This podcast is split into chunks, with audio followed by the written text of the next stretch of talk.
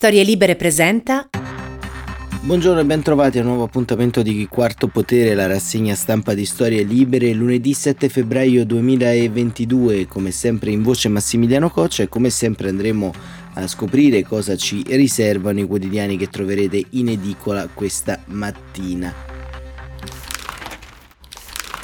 Aperture dedicate alla politica estera, alla politica interna, alla presenza del Papa su Rai 3 per eh, l'intervista con eh, Fabio Fazio e al tempo stesso un accenno alla pandemia e al Green Pass. Questi sono i temi del eh, giorno. Il Corriere della Sera titola Fondi antirincari, i partiti premono e il governo frena. La Repubblica Kiev, Salvini apre a Mosca. La stampa Conte non consentirò logoramenti. Vedremo un'intervista realizzata da Annalisa Guzzocrea leader del Movimento 5 Stelle. Libero, il Covid non c'entra più, la sinistra usa il Green Pass come arma politica e ancora il fatto quotidiano Renzi altri 1,1 milioni dai sauditi e soldi da una società cinese. E la verità sul fine emergenza ci prendono in giro e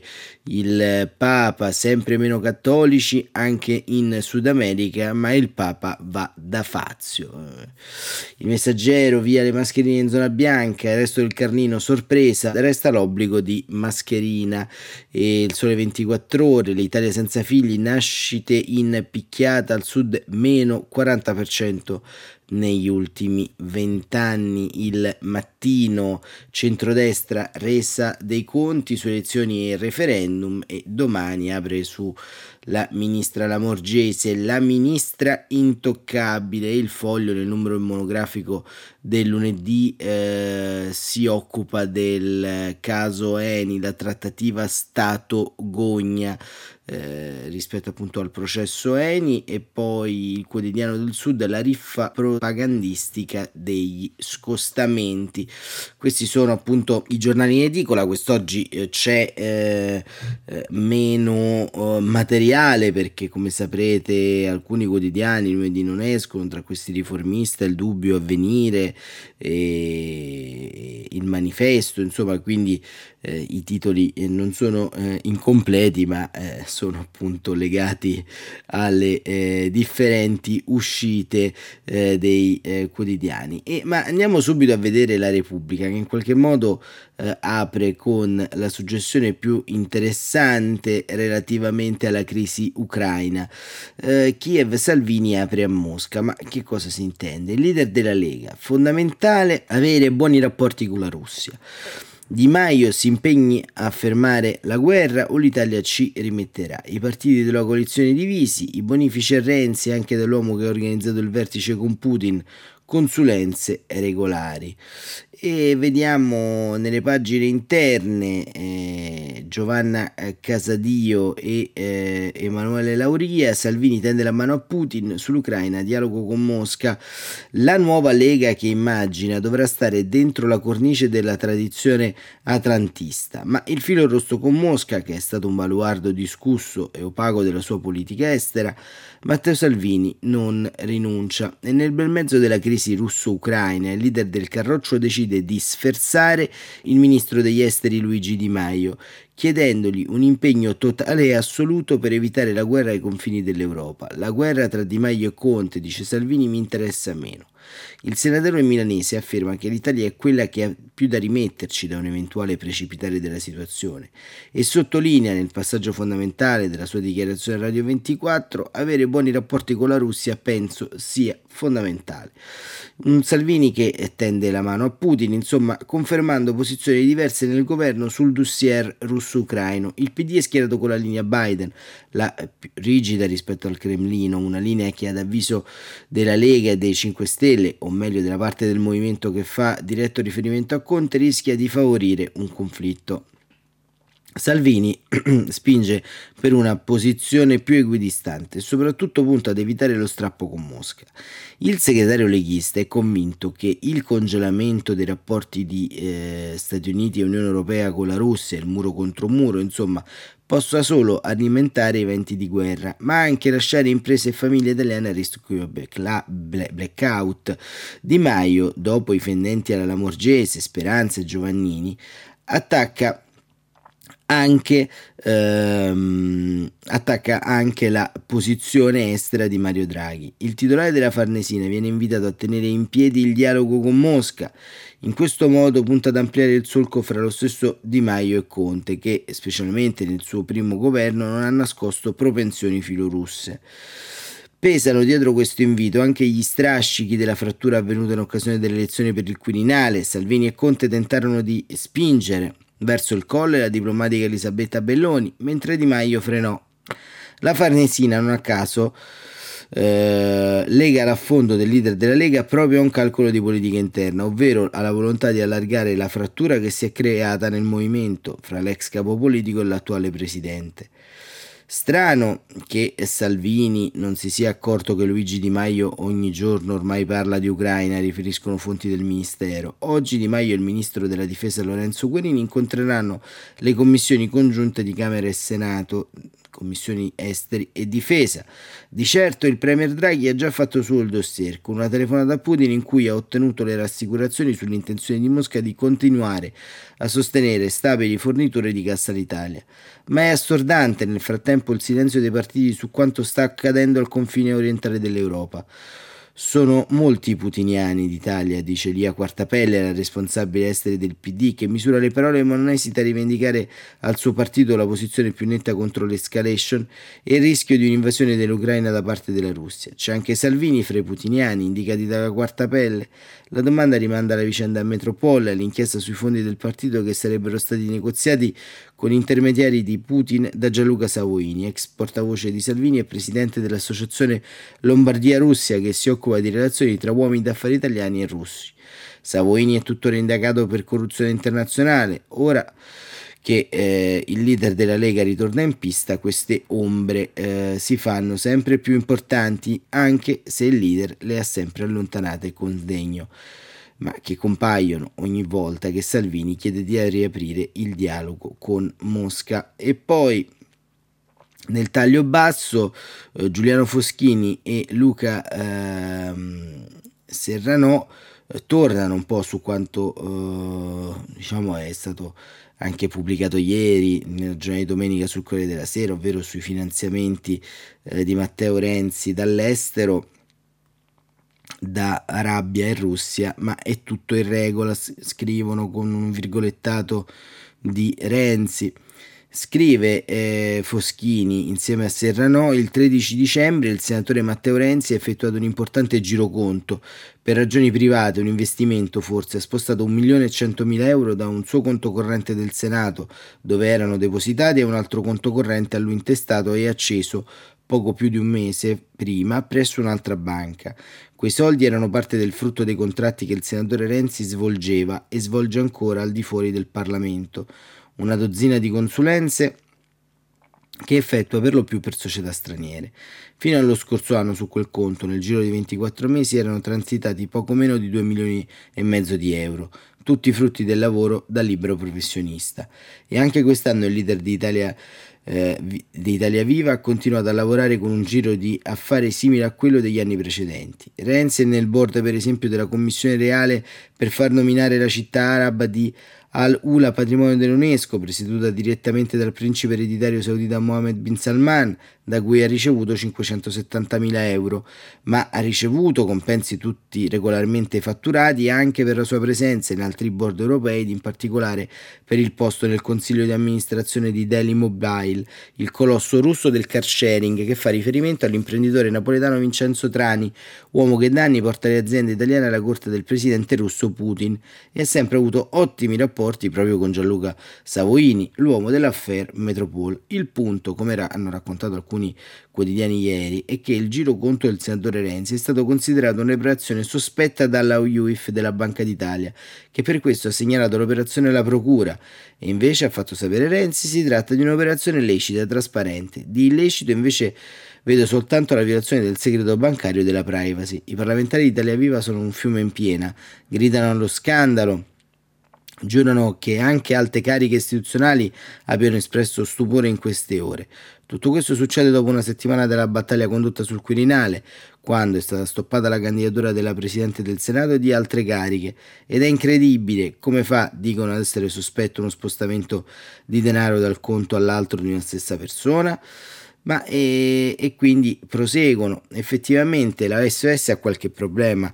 Eh, si legge infatti relativamente a quanto rilevato il cliente ha dichiarato al nostro consulente finanziario di riferimento che l'origine dei fondi sarebbero riferibili a delle prestazioni fornite in qualità di consulente all'Arabia Saudita, finalizzata a sostenere la nascita di una città green a scopo turistico negli Emirati Arabi.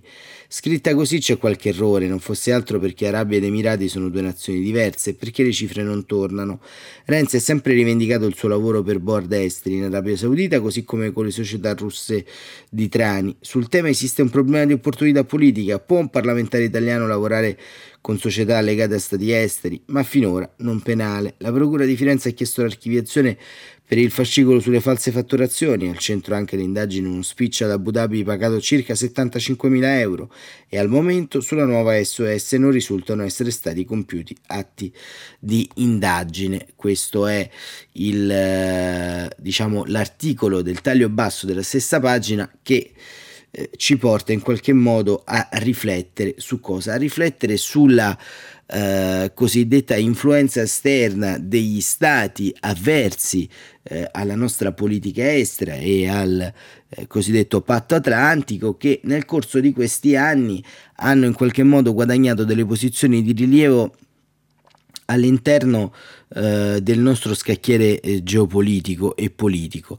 Eh, ovviamente avevamo già eh, trattato la questione dei, eh, degli ingaggi del, dell'ex presidente del Consiglio Matteo Renzi e, e, e attualmente eh, senatore di Italia Viva e, e, poi come scrivono Foschini e Serrano più che il caso penale è il cosiddetto caso di opportunità. Ma questo come si ricollega alla vicenda eh, ucraina. E si ricollega perché da quello che vediamo c'è in qualche modo una politica eh, schiava degli interessi privati in campo pubblico. Eh, la eh, diciamo, pressione di Matteo Salvini sul governo, di cui fa parte per una eh, diciamo, strategia che porterebbe il nostro paese lontano dall'asse europeista e atlantico è sotto gli occhi di tutti, ma eh, da questo punto di vista eh, stride anche eh, eh, non solo la presenza del governo, ma stride anche la posizione di Giuseppe Conte, che eh, gioca su questa partita un anticamera dello scontro che si consumerà all'interno del Movimento 5 Stelle. Ma dico io, è possibile trattare i temi internazionali i temi relativi ad un possibile conflitto con eh, il macete eh, del regolamento dei conti eh, della politica interna ai partiti e della eh, visibilità intorno alla presenza del governo?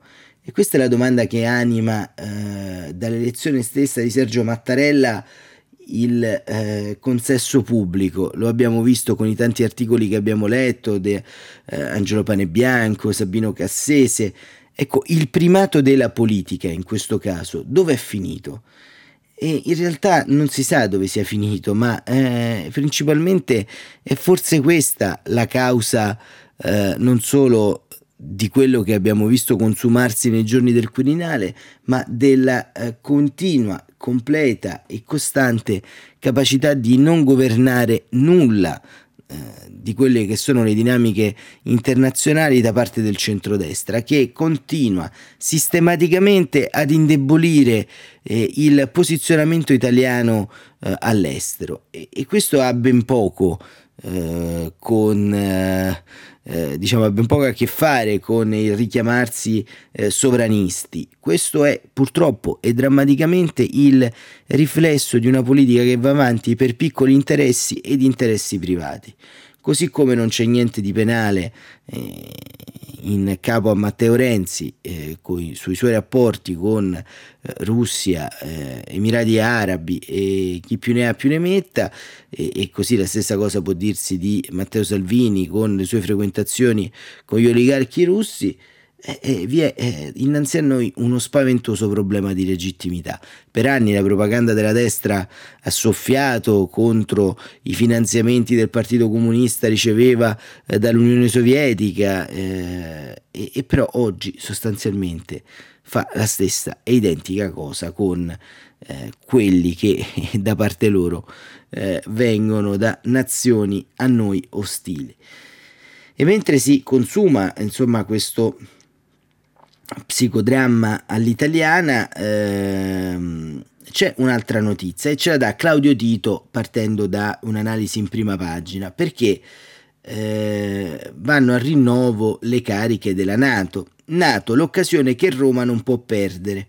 Claudio Tito da Bruxelles scrive: Le carte stavolta sono nelle mani dell'Italia, o almeno potrebbero esserlo. La corsa alla successione del segretario generale della Nato uh, Jens Stoltenberg è partita già da un po', ma ora sta entrando nel vivo e il nostro paese è in pole position. Nelle ultime settimane, anche in occasione degli incontri tecnici che si sono svolti a Bruxelles nella sede dell'Alleanza, la porta dei confronti di Roma è stata esplicitamente aperta. Tra una settimana, in occasione del summit dei ministri della difesa, oltre allo spinosissimo caso Ucraina, a margine dell'incontro si discuterà anche di chi dovrà salire sul ponte di comando. I messaggi a favore dell'Italia sono arrivati anche a Palazzo Chigi, che ora ha il compito di fare una selezione e indicare il suo nome per questo incarico, e dovrà farlo in un tempo piuttosto breve e, ehm, perché l'incoronazione ci sarà a fine giugno in occasione del vertice NATO convocato a Madrid. Ma i giochi si fanno ora, per questo il governo deve accelerare, anche perché i candidati sono pochi e la poltrona è ambita. Dagli Stati Uniti, che in queste ultime vicende eh, ha determinato un peso specifico, sono allora arrivate alcune indicazioni. Preferirebbero un ex premier, requisito però non ineludibile, e nella lista i nomi che spiccano sono quelli di Enrico Letta e Paolo Gentiloni, ma si tratta di due figure con controindicazioni. Il primo ha di recente fatto notare di non sentirsi in gara, lasciare a giugno la segreteria del PD equivarrebbe a lanciare nel caos il suo partito, il secondo invece rappresenta una difficoltà per il governo italiano. Sostanzialmente viene giudicato troppo bravo, non si può rinunciare al suo incarico in commissione.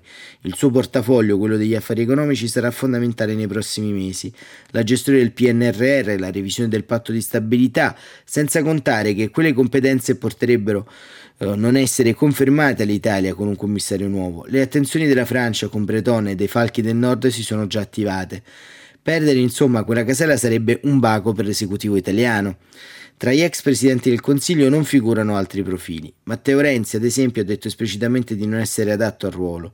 L'Italia quindi dovrà provare a trovare il nome giusto nell'elenco degli ex ministri della difesa e degli esteri.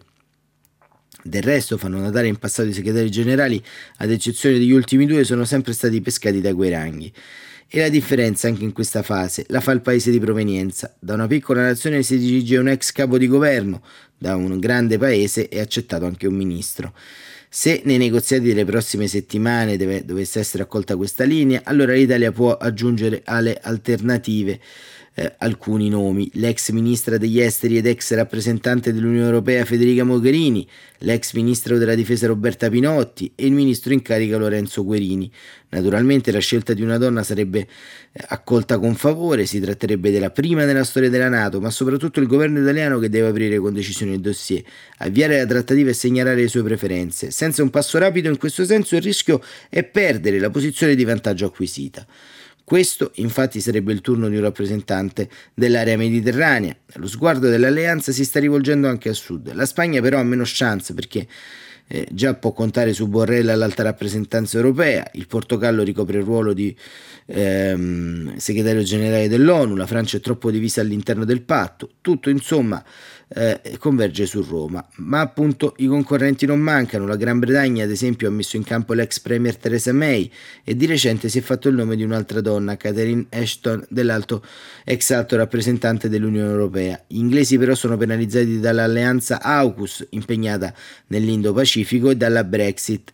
Sarebbe uno schiaffo all'Unione Europea e un sottodimensionamento dei eh, problemi eh, sul fronte dell'Est Europa. Proprio per questo si è inserito nella corsa Dalia Gribauskait, ex presidente della Lituania. I baltici sono terrorizzati dal pericolo russo e pilotare la Nato li rassicurerebbe notevolmente.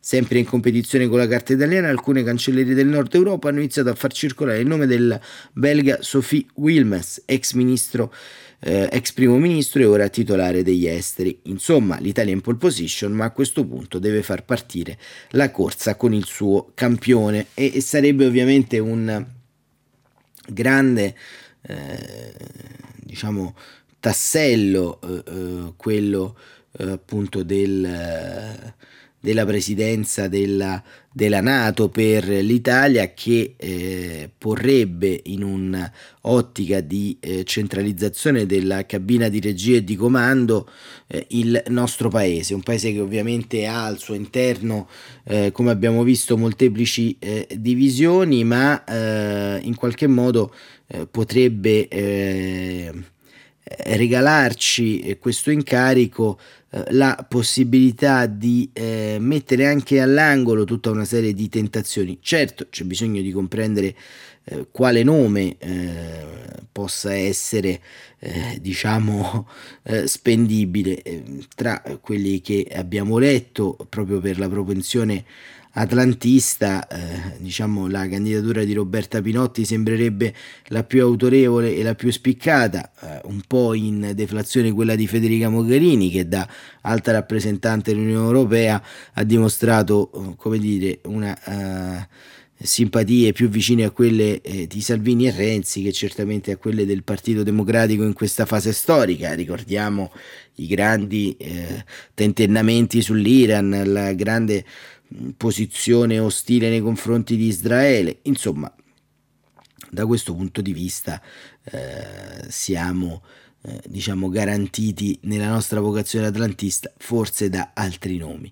Ma sulla stampa eh, c'è eh, un eh, diciamo articolo interessante, eh, anzi due articoli interessanti sulla stessa pagina che riguardano appunto sempre la vicenda ucraina e eh, li firma entrambi Alberto Simoni. Il primo è un articolo di aggiornamento su quanto dicono i 007 eh, statunitensi e, e sotto nel taglio basso della pagina c'è eh, l'intervista a Halebridge Colby, ex consigliere del Pentagono, proprio eh, sulla strategia eh, ucraina e anche qui un rimprovero a Biden, ma iniziamo proprio con l'allarme degli 007 statunitensi, Putin pronto a invadere Kiev tra e eh, potrebbe cadere in due giorni. Eh, Washington ha risposto ehm, nel cassetto, ha riposto scusate, nel cassetto il termine imminente, ma il senso di urgenza che i report dell'intelligence trasmettono non si discostano dall'idea che un'invasione russa dell'Ucraina possa essere questione di giorni o di settimane. Sono gli aggiornamenti delle truppe di confine che spingono Washington ad alzare il livello di allerta senza chiudere la strada alla diplomazia. Oggi il cancelliere tedesco socialdemocratico Olaf Scholz sarà alla Casa Bianca mentre Macron vo- eh, volerà da Putin nel duplice tentativo di favorire la de-escalation e di dare rassicurazioni ai russi sulla sicurezza ai confini orientali. Le informazioni che l'intelligence statunitense ha fatto filtrare dipingono uno scenario tuttavia fosco. La Russia sarebbe per completare il, dischie- il dispiegamento militare ai confini con l'Ucraina, preludio a una massiccia invasione che potrebbe costare la vita a 50.000 civili, decapitare il governo di Kiev entro due giorni e provocare un'ondata di 5 milioni di profughi. Mosca ha liquidato i report come speculazioni folli e Kiev, il ministro degli esteri, avverte i eh, connazionali di non dare peso a visioni apocalittiche. La base di questa proiezione però sono i numeri, sono schierati ai confini 83 battaglioni tattici russi, ognuno di questi con 750 soldati per un totale di 6.000, di 60.500 uomini, quasi 20.000 in più rispetto a due settimane fa. A questi si aggiungono le decine di migliaia di eh, soldati già posizionati per un totale di 130.000 soldati. Ci sono unità del genio e dei battaglioni tattici e solo le guarnigioni impegnate nelle basi dell'Artico non sono state dirottate verso l'Ucraina. A questo si aggiungono 30 navi da guerra nel Mar Nero. Il fronte bielorusso è un altro elemento di tensione. Da lì, aggirando l'area di Chernobyl, le truppe arriverebbero a, a Zitkormur per poi marciare ad est verso Kiev. Washington ha anche indicato una finestra di tempo ottimale, ovvero fra metà febbraio e la fine di marzo, quando il terreno e i fiumi saranno gelati, consentendo il passaggio delle divisioni corazzate. Le pressioni dell'intelligence sono state confermate nei talk show della domenica mattina da Jake Sullivan, consigliere per la sicurezza nazionale. Siamo in una finestra temporale in cui qualsiasi giorno è buono per la Russia per compiere un'azione militare. Gli Stati Uniti e gli alleati della Nato cercano di accelerare la costruzione di un dispositivo di difesa adeguato in Ucraina e dal 22 gennaio Washington ha inviato otto cargo, l'ultimo sabato con munizioni con armi, missili anticarro, pezzi antiartiglieria. Dai paesi baltici sono arrivi, in arrivo missili Stinger, droni dalla Turchia.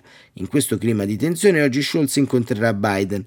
Non arriverà a mani vuote, Berlino incrementerà la presenza del um, suo esercito in Lituania, una mossa che potrebbe solo parzialmente ammorbidire gli americani che vedono nella riluttanza tedesca di imporre sanzioni sul gas e sul rifiuto di inviare armi in Ucraina una debolezza. Nei giorni scorsi l'ambasciatore tedesca L'ambasciatrice tedesca Emily Haber ha mandato un messaggio trapelato sui media. Berlino, abbiamo un problema. La diplomatica evidenzia come diversi esponenti del congresso accusino la Germania di andare a letto col nemico per mantenere le forniture di gas, scrive Simoni. La visita alla Casa Bianca potrebbe ridare slancio a Scholz, che lo speaker ha definito il cancelliere invisibile. Nei prossimi giorni ospiterà un summit con i paesi baltici a Berlino e poi a metà febbraio andrà da Zelensky e da Putin. Visita quest'ultima che a Washington scruteranno nei minimi dettagli. Così Alberto Simoni ci ragguaglia su quanto sta accadendo al confine. E poi il giudizio del, eh, dell'ex consigliere del Pentagono Elbridge Colby, la sintonia tra Mosca e Pechino preoccupa e ehm, dice eh, il consigliere eh, rispondendo alla domanda di Alberto Simoni, secondo lei gli europei dovrebbero provvedere da soli sulla propria sicurezza? E lui risponde: sul fronte orientale la guida dovrebbe prenderla la Germania. I polacchi sono già impegnati come altri paesi dell'est, così come gli scandinavi. Serve una robusta forza di difesa convenzionale europea eh, che si articoli all'interno della Nato e che si appoggi meno sulla componente americana. L'amministrazione Biden, chiede Simoni, sembra muoversi in direzione opposta al momento. Eh, l'attuale politica dell'amministrazione rischia di creare un danno permanente all'Europa, dice ehm, l'ex membro del Pentagono. Il sistema internazionale sta mutando, il pericolo per gli Stati Uniti viene dalla Cina e lì si devono concentrare risorse e sforzi. Se si continuano a ignorare i segnali che arrivano da lì, succede che magari fra cinque anni Taiwan è persa e questo potrebbe innescare un rapido ritiro statunitense dall'Europa, lasciando gli alleati impreparati. Secondo lei Biden sottostima il pericolo della Cina? Credo che lui e altri eh, all'interno dell'amministrazione non prendano la questione con preoccupazione e la serenità che merita. E in conclusione, chiede Simoni, qualcuno sostiene che forse perché il presidente ha una visione del mondo ancorata alla guerra fredda con i sovietici eh, e alle relazioni transatlantiche granitiche, condivide e eh, lui risponde: Biden sembra avere una visione romantica delle relazioni transatlantiche e più che la guerra fredda, quella degli anni 60-80, credo sia fermo al 1999, all'era unipolare con gli USA dominatori in un mondo avviato verso la globalizzazione e il liberalismo internazionalista. Ecco perché in questo scenario non vede la Cina con le categorie che servirebbero, quando Biden e Blinken parlano di restaurare l'ordine internazionale, intendono proprio quel periodo caratterizzato da un certo rilassamento. Ai tempi della guerra fredda invece la contrapposizione con l'Unione Sovietica era molto concreta, la Nato era un'alleanza militare eh, e non si preoccupava principalmente di puntellare le istituzioni democratiche del mondo o fare nation building. Oggi servirebbe riscoprire quel ruolo e così eh, Elbridge Colby, ex consigliere del Pentagono, l'intervista con Alberto Simoni sulla stampa, delinea anche quello che sta accadendo. E, e poi continua anche il reportage molto interessante di Monica Perosino sul fronte, dal fronte e appunto vediamo eh, questo articolo eh, in qualche passaggio ehm, giusto così in chiusura e un reportage narrativo molto interessante eh, il bianco che tutto livella gioca strani scherzi un passo in Ucraina dieci passi in Russia tutto tace, tutto è fermo, di soldati russi nemmeno l'ombra. Poi dal silenzio immobile oltre la massicciata della ferrovia una visione. Sbucato dal nulla appare in controluce il soldato tedesco Konrad Schumann mentre salta la trincea di Berlino Est per sfuggire dal settore sovietico il 15 agosto del 61. Piena guerra fredda. Pare lui, con il fucile in spalla e tutto il resto. Ovviamente non lo è. Questo soldato atterra in mezzo a metro di neve, poi riprende a correre, punta il fucile, urla qualcosa e ha chiaramente paura. Speri che nella sua corsa sgangherata non gli parte un colpo per sbaglio. È ucraino, lo raggiunge il resto della pattuglia. Al confine la presenza dei soldati è stata intensificata, ma la frontiera è lunga e pare protetta da pochi soldati ragazzini. E con questo racconto di Monica eh, Perosino eh, concludiamo la rassegna stampa di oggi che come avete visto è stata incentrata prevalentemente sui temi di geopolitica. Eh, una eh, rassegna che ha voluto riportare anche l'attenzione, così come hanno fatto i, i principali quotidiani italiani, proprio sulla questione ucraina, perché il detalo di eh, possibilità dall'attacco alla stasi, dalla crisi energetica alle eh, varie ripercussioni che ci sono all'interno degli stati-nazioni possono determinare un cambio di rotta nella nostra politica europea, ma anche e soprattutto nella nostra quotidianità. Servirà a monitorare la situazione e proprio per questo eh, nei prossimi giorni avremo anche modo di approfondire eh, questo contesto con ospiti e, e personalità internazionali. Per il momento è tutto, Quarto Patere torna domani, eh, sempre alle 7.45, grazie ancora per essere stati con noi.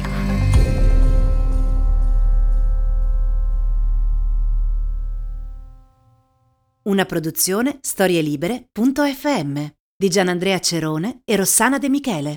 Coordinamento editoriale Guido Guenci.